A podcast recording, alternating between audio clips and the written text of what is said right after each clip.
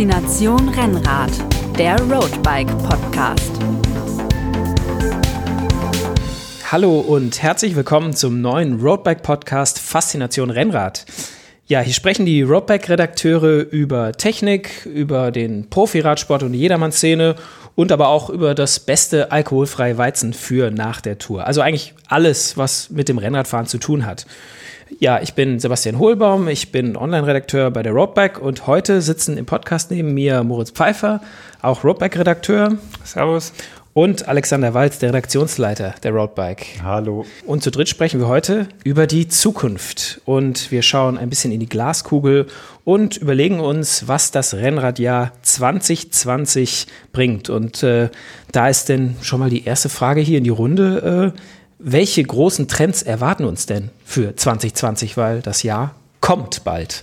Wenn man sich bei der Eurobike umgeschaut hat, dann äh, ist mein Eindruck, gibt es im Rennradbereich vor allen Dingen zwei große Trends. Das eine ist der Trend Aero und der andere Trend ist Gravel. Man fährt entweder richtig schnell oder man fährt Offroad-Rennrad. Ja, was bedeutet Gravel eigentlich genau? Ähm, Gravelbike ist ja äh, eigentlich ein bisschen zu kurz gegriffen. Der Begriff Gravel steht für Schotter. Aber diese Fahrräder äh, können ja so viel mehr. Also es ist äh, im Kern ein Rennrad, was ähm, nicht auf Asphalt festgelegt ist, sondern eben auch ähm, auf Schotter funktioniert, aber auch auf äh, Waldwegen, Wiesenwegen, ähm, überall da, wo man mit dem klassischen Renner eigentlich nicht hin kann. Und das erweitert natürlich die Einsatzmöglichkeiten erheblich und macht es eine ganz neue Facette der Ja, und das ist ja Rennrad. das Schöne, es funktioniert auch auf der Straße richtig gut. Also mhm. man kann ja mit den Dingern auch richtig schnell fahren. Und das ist, glaube ich, die verbindende Komponente mit, mit allen, die vom klassischen Rennrad kommen, dass es eben alles zusammenbringt am Ende. Ja, wenn, ganz kurz, wenn so, ein, wenn so ein Laie so ein Gravelbike vor sich sieht, dann denkt er ja erstmal, oh, es ist ein Rennrad und auf den zweiten Blick erkennt er vielleicht, okay, hier, äh, das hat äh, nicht so schmale Reifen wie ein Rennrad, weil das ist eins der Hauptmerkmale eigentlich von so einem Gravelbike, die breiten Reifen, die äh, mal ein bisschen mehr, mal ein bisschen weniger Profil haben, aber auf jeden Fall nicht so die klassischen glatten, dünnen Rennradreifen sind. Und sie sind eben nicht festgelegt auf diese 33 Millimeter breiten äh, Cyclocross-Reifen. Also es gab ja auch vorher schon Rennräder, mit denen man im Gelände fahren konnte. Das waren aber ganz klar, das sind, das sind Rennmaschinen. Cyclocross ist ein Wettkampfsport auf klar abgestecktem Rundkurs, äh, auf dem man dann für eine bestimmte Zeit, 40 Minuten oder wie lang auch immer, halt Rennen fährt. Gravelbike ist eigentlich eine, eine, eine sehr viel breitere Facette. Die mhm. Reifen werden breiter, also von, ich sag mal, 35 Millimeter bis hin zu ganz abgefahren mit 650b schmal, also mit kleineren Laufrädern wirkliche richtig breite Reifen. Richtig breite Schlappen, ja. also Mountainbike-Reifen äh, kann man sagen. Und ähm, Genau, also das, das ist halt einfach äh, diese neue Möglichkeiten, die vor allen Dingen durch die Reifenwahl eben sich öffnen. Ja, auf der, äh, weil du vorhin gesagt hast, bei der Eurobike, das stimmte. Also ich, mir ist das auch aufgefallen beim Drüberlaufen. Also es hatte eigentlich jeder Hersteller hatte ein Gravelbike am Stand und auch viele Hersteller, äh, wo wir als äh, gestandene Roadbike-Redakteure die gar nicht so auf dem Schirm hatten. So eigentlich Hersteller, die ja äh, vorher nur Mountainbikes gehabt hatten, die hatten auf einmal äh, ein, ein, Fahrrad mit Rennradlenker, was dann das Gravelbike war am Stand. Äh, ja, Niner oder äh, Pivot oder Santa Cruz, Santa also, Cruz, Lightville. tatsächlich. Ja, ja, ja, das war auf jeden Fall sehr spannend. Es eröffnet einem ja auch äh, viel mehr Möglichkeiten beim einfach Planen von Touren oder beim, beim wenn man eine, quasi eine Runde fahren will, wo man vorher vielleicht sag, gesagt hat, ah, ich äh, kenne den Weg nicht, ich weiß gar nicht, ob der da hinten noch weiter asphaltiert ist oder ob das da im Wald irgendwann dann in einer Schotterpiste endet. Und mit dem neuen Gravelbike hast du ja, ja, hast du äh, neue Möglichkeiten und hast es ein bisschen einfacher, einfach mal ins Blaue zu fahren und eine Runde zu finden, auf die du vorher vielleicht gar nicht gekommen wärst. Genau, das ist meiner Meinung nach auch ein ganz großer Vorteil ähm, der Geräte. Sie sind natürlich auch das, der perfekte Untersatz, um zur Arbeit zu pendeln, muss ich persönlich sagen. Ähm, man ist in, gerade in den großen Städten gibt es doch irgendwie immer wieder die, äh, die Zufahrten, die durch die Wälder führen oder durch den Stadtpark oder wie auch immer. Und man ist eben ähm, letztlich äh, in seiner Streckenwahl nicht mehr so eingeschränkt, wie das mit dem äh, Rennrad, mit dem klassischen Straßenrennrad bis dato der Fall war. Und wie Alex gesagt hat, es ist ähm, trotzdem schnell auf Asphalt. Also mhm. man hat den Vortrieb, äh, den man beim Mountainbike vielleicht vermissen würde oder auch beim Trekkingfahrrad. Ja, ja, und ich kann eben trotzdem weg vom Verkehr. Ich glaube, das ist ja das, das zentrale Element, dass ich eben nicht mehr festgelegt bin, sondern ja einfach äh, flexibler bin in meiner Routenwahl. Und ich, ich stelle das gerade hier in, in unserem Verdichtungsraum auch fest, dass viele Leute einfach die Nase voll haben von, von vollen Straßen, von, von aggressiven Autofahrern und deshalb versuchen, Nebenstrecken zu wählen, äh, Wirtschaftswege zu wählen, Feldwege, Wiesenwege, Waldwege, sind im Grunde keine Grenzen gesetzt. Und das ist, glaube ich, das, das Schöne an der ganzen Sache. Was auch ein Aspekt ist vom, vom Gravelbike, der da auch quasi in diesem Gra Gravel-Trend mitschwimmt, ist so, finde ich, ein bisschen das Bikepacking. Also, dass man die Möglichkeit hat, irgendwie sich äh, Taschen ans Rennrad zu, zu schnallen, äh, was ja eigentlich unter Rennradfahren, muss man sagen, ja auch mal ein bisschen verpönt ist. Also so eine riesige Satteltasche, das ist immer so, wenn man das Schon sieht. Grenzwertig. Ja, da denkt man so, hm, muss nicht sein. Und jetzt äh, haben wir da 15 Liter Satteltaschen und vorne noch eine Rolle am Lenker.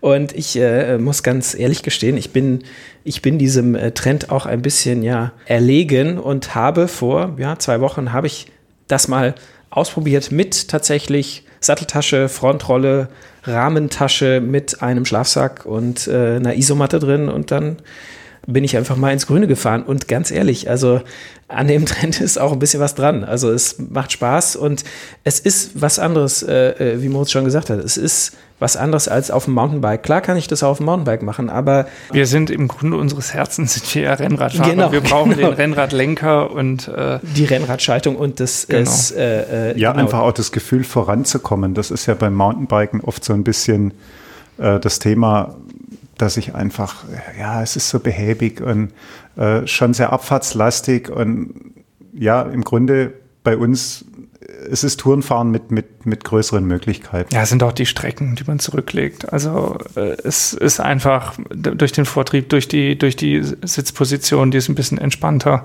Man, man kommt halt andere Strecken voran. Die Geschwindigkeit ist ja doch auch dann ähm, äh, höher als beim äh, Mountainbike in der Regel. Und das, ja, das macht halt diese Faszination aus. Und wie gesagt, auf der Eurobike deutlich sichtbar. Es ist ein Trend, mhm. da kommt man 2020 nicht drum herum.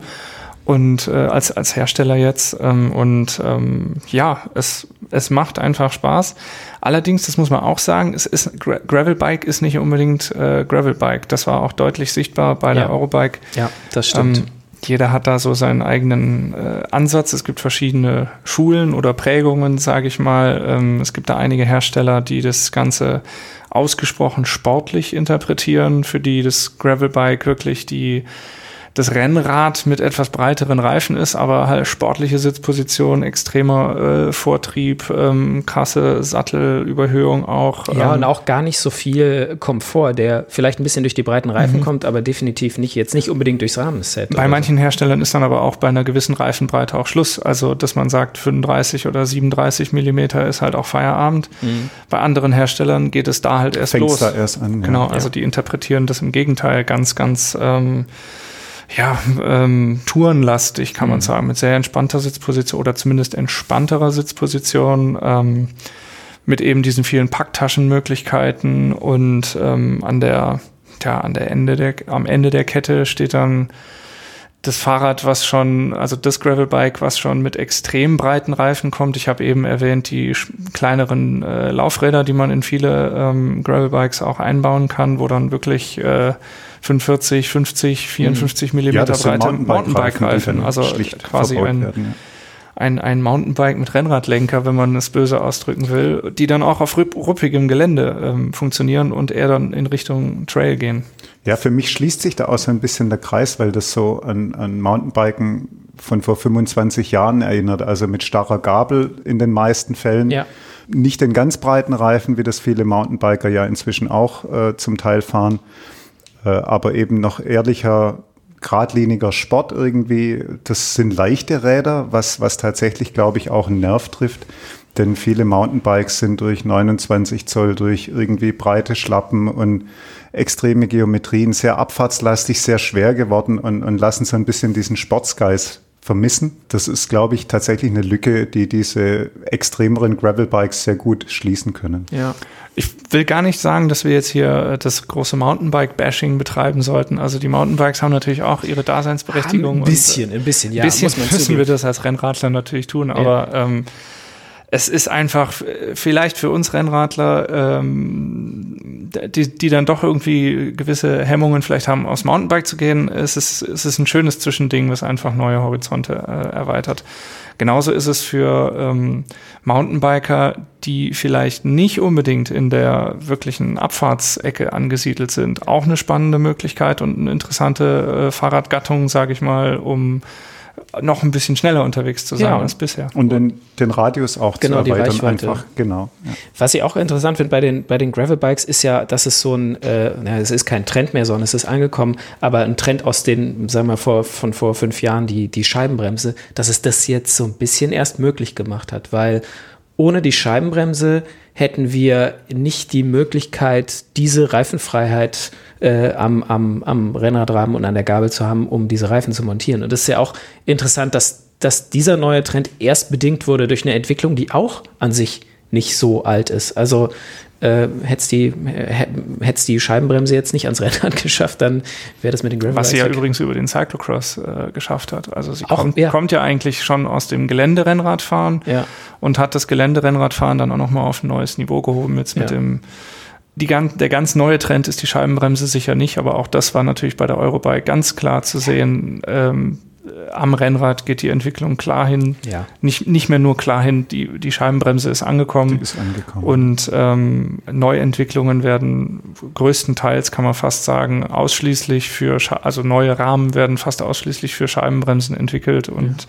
das gibt dann eben die Freiheit, auch sowas wie das Gravelbike zu entwickeln. Ja, gut, die, der, das Gravel, das war jetzt quasi ein, ein Trend, den du genannt hast, was ein bisschen fast so ein gegenteiliger Trend war. Also Gravel mehr, mehr ein bisschen, äh, bisschen entschleunigt und über Gelände. Und der andere Trend, hast du gemeint, war Aero, wo es ja wirklich um, das, das geht nur, oder das geht eigentlich nur auf Asphalt und das, da geht es darum, schnell zu fahren, nicht um im Gelände und entspannt, sondern hier geht es um maximale Geschwindigkeit. Was habt ihr da, ähm, wie habt ihr den Trend so ausfindig gemacht? Also das, das typische Aero-Rennrad, wie man das vielleicht noch vor zwei, drei Jahren gesehen hat, das gibt es natürlich immer noch.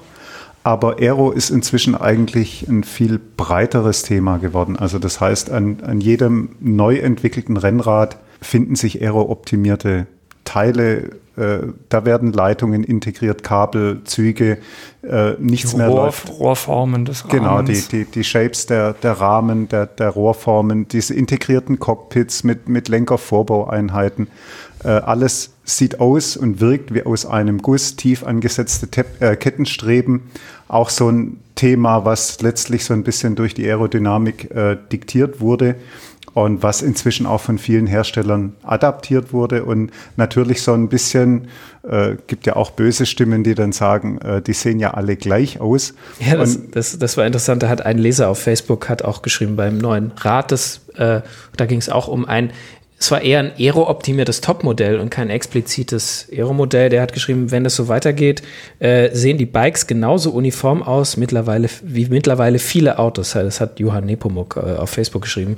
Und ähm, äh, ein anderer hat äh, bei einem, bei einem Rad von Orbea hat er geschrieben, Orbea goes BMC, weil äh, seiner Meinung nach ja die Räder sich nur noch durch die Lackierung und den Namen unterscheiden. Das ist äh, interessant, aber wie du gesagt hast, die sind Entwicklungen, die sind halt nicht der Designsprache geschuldet, sondern es geht darum, äh, was ja, die Räder, ist. Die Räder werden im Windkanal entwickelt, genau. äh, viele und ähm, da ist halt einfach, gibt gewisse Erkenntnisse, was bringt was und was bringt viel, was bringt wenig und ähm, zum Beispiel eben tief angesetzte Sitzstreben, das ist eine ähm, ein Element, was man jetzt an vielen Rennrädern äh, sehen kann. Die scheinen halt sehr, sehr viel zu bringen. Deswegen tauchen die jetzt herstellerübergreifend auf und dadurch kann tatsächlich dieser Eindruck entstehen, dass ähm, ja, eine gewisse Uniformität bei den ähm, Rädern zu erkennen ist. Aber es ist, es ist einfach so. Ähm, wir sind ja jetzt auch letztes Jahr im Windkanal gewesen, die äh, der größte Widerstand, den man zu überwinden hat, wenn es darum geht, äh, Fahrrad zu fahren, ist der Luftwiderstand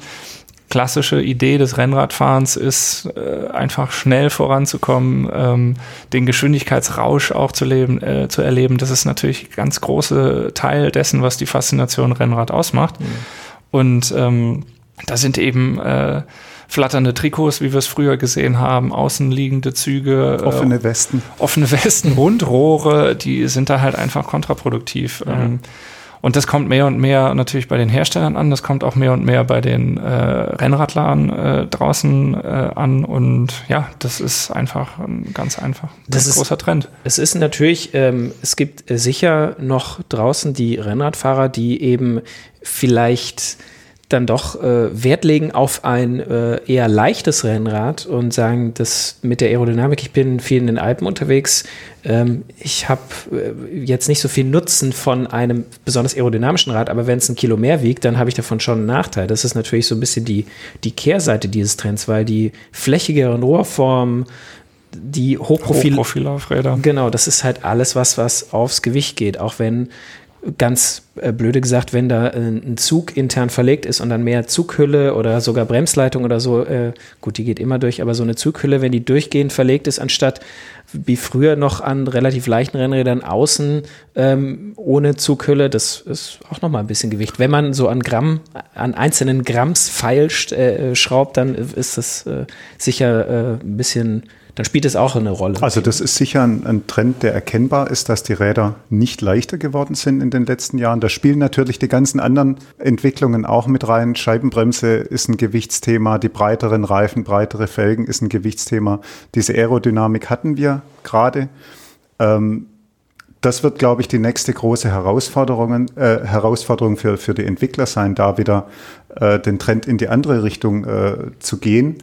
Und da Aber muss man schon auch ähm, kritisch anmerken, da hat die Industrie auch zu Beginn dieser Scheibenbremsenentwicklung vieles ver versprochen, was sie nicht gehalten hat. Also zum Beispiel nur bei Laufrädern hieß es, wenn äh, die äh, Felgenflanken, also die Bremsflanken, wenn auf denen nicht mehr gebremst wird, dann können die Felgen leichter werden, die rotierende Masse wird geringer, die Laufräder werden insgesamt leichter. Das ist aber, äh, das haben auch alle unsere Tests jetzt in den letzten Jahren gezeigt, das ist einfach nicht der Fall.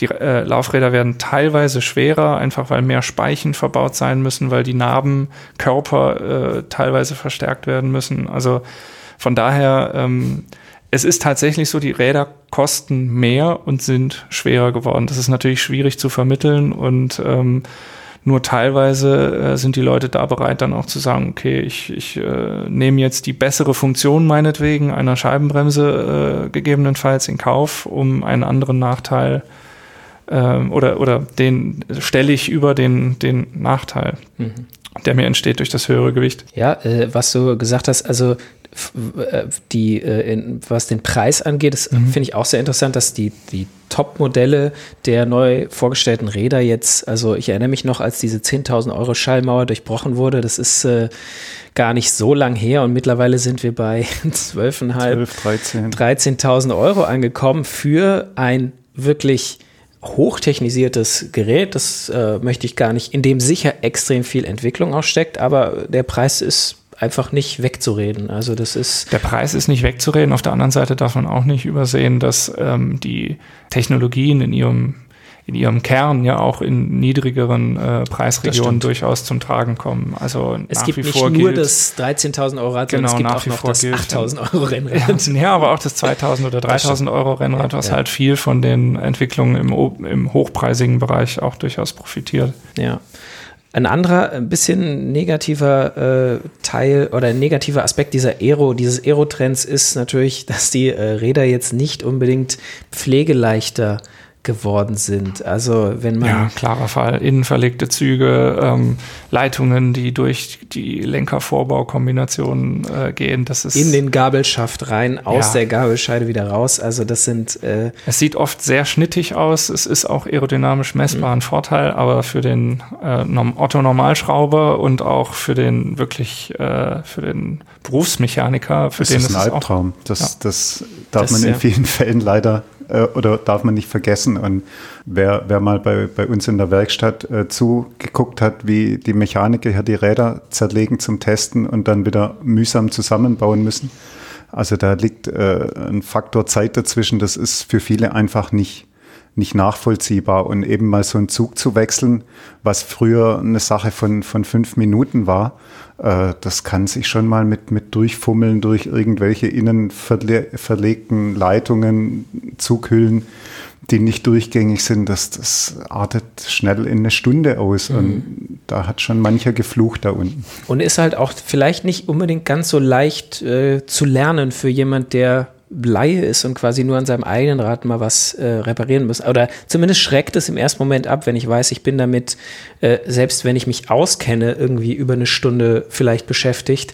Äh, und wenn dann, dann ist es vielleicht so, dass ich gar nicht erst äh, es ausprobiere, weil Ja, diese Berührungsangst, auch mal eine hydraulische Bremsanlage zu entlüften oder sowas, das ist natürlich eine ganz andere Schwelle, äh, sich da ranzutrauen. Und am Ende ist es meist kein Hexenwerk aber für jemand, der zwei linke Hände hat, natürlich anfangs erstmal unüberschaubar und, mhm. und wirklich eine Hürde. Und andererseits bietet es auch wieder Chancen für Hersteller und ja auch Händler durch innovative Serviceangebote oder zum Beispiel ein flächendeckendes Serviceangebot auch wieder ähm, Punkte zurückzugewinnen, gerade vielleicht ähm, auch im, im, im, im, Wettbewerb mit äh, den äh, mit den Internetanbietern. Also die quasi mhm. über den Preis attraktiv sind, aber wenn man mal ein Problem hat, äh, äh, zögert man vielleicht zum, zum, zum äh, Radladen seines Vertrauens zu gehen, der einem dann an den Kopf wirft, dass man das Rad das Rad da bitte reparieren lassen hat, soll, wo man es genau. auch gekauft hat, nämlich im Internet. Ja, das ist äh, ein, ein immer wiederkehrendes Problem, was, äh, worauf uns auch unsere, äh, die Leser der Roadbike immer mal wieder hinweisen, dass das doch zu Reibereien führen kann, wenn man mit dem Versenderrad in den Fachhandel geht. Ähm, wir haben jetzt äh, noch äh, bei den Trends noch gar nicht über Schaltungen gesprochen. Ähm, denn die Frage ist überhaupt, tut sich denn für 2020 äh, da so viel in dem Bereich? Also Kampa hat die Zwölffachschaltung schon vor einiger Zeit, vor über einem Jahr äh, präsentiert. SRAM hat Anfang 2019 äh, gleich in kurzer Folge zwei zwölffach kabellose elektronische Schaltungen rausgebracht, die, die E-Tap Axis und die Force Axis. Und ja, Shimano, Shimano also das ist Weiterschaltung. tatsächlich eine interessante Frage, glaube ich, für viele auch da draußen, weil Shimano natürlich äh, den Markt ganz klar beherrscht, stückzahlenmäßig. Und das Einzige, was von Shimano jetzt in diesem Jahr neu kam, waren die Gravel-Gruppen, GRX, die interessanterweise äh, auf Elffach-Technologie setzen, anders als die Mountainbike-Komponenten, die inzwischen auch bei Zwölffach angekommen sind. Äh, deshalb stellt sich natürlich jeder die Frage, was macht Shimano? Kommt zwölffach? Man darf vermuten, ja. Angekündigt ist bislang nichts. Äh, auch elektronisch schalten ist natürlich weiterhin ein Trend. Kommt Funk von Shimano oder eine Funkschaltung? Auch da werden die Köpfe oder reden sich die Leute die Köpfe heiß.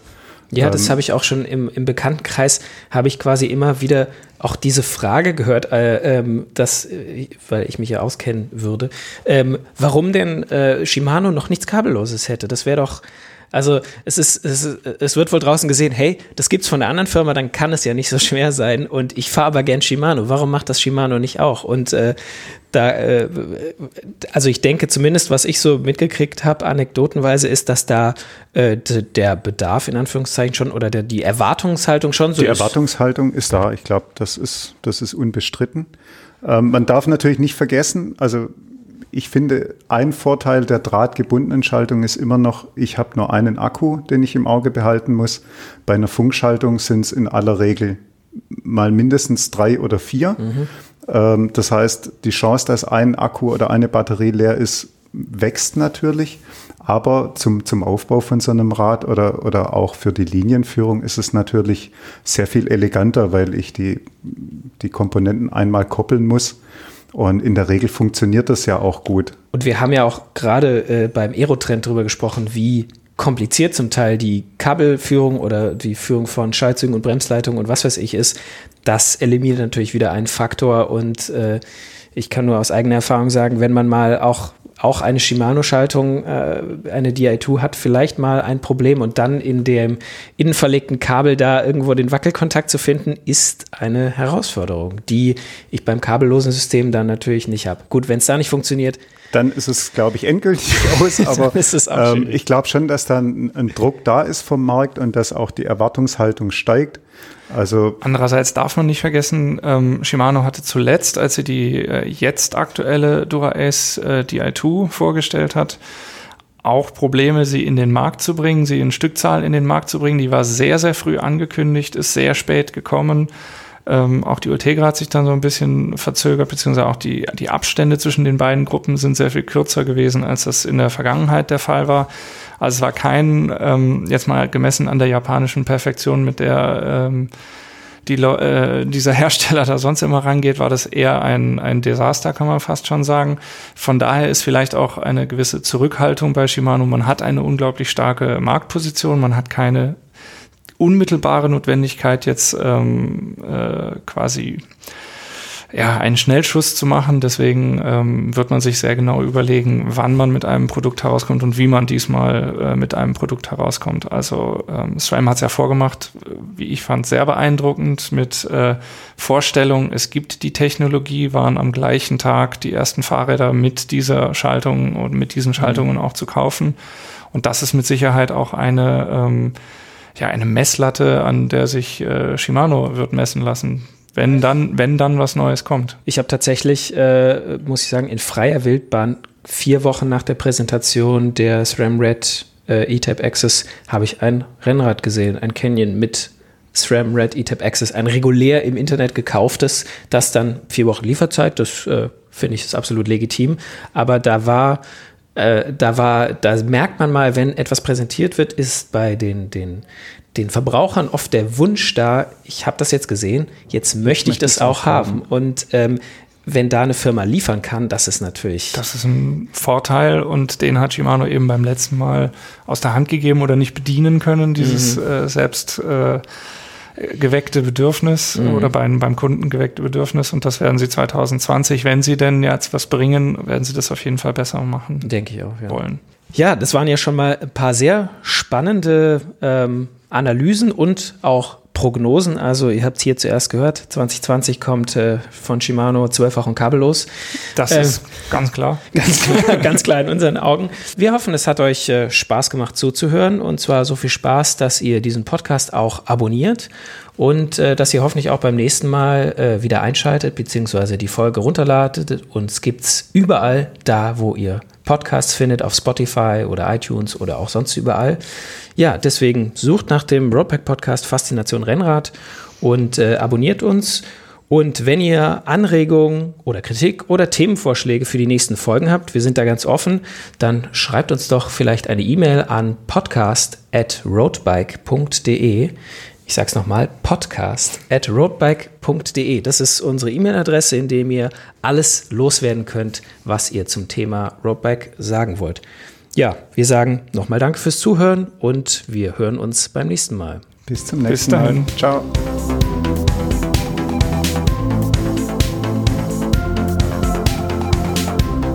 Faszination Rennrad, der Roadbike Podcast.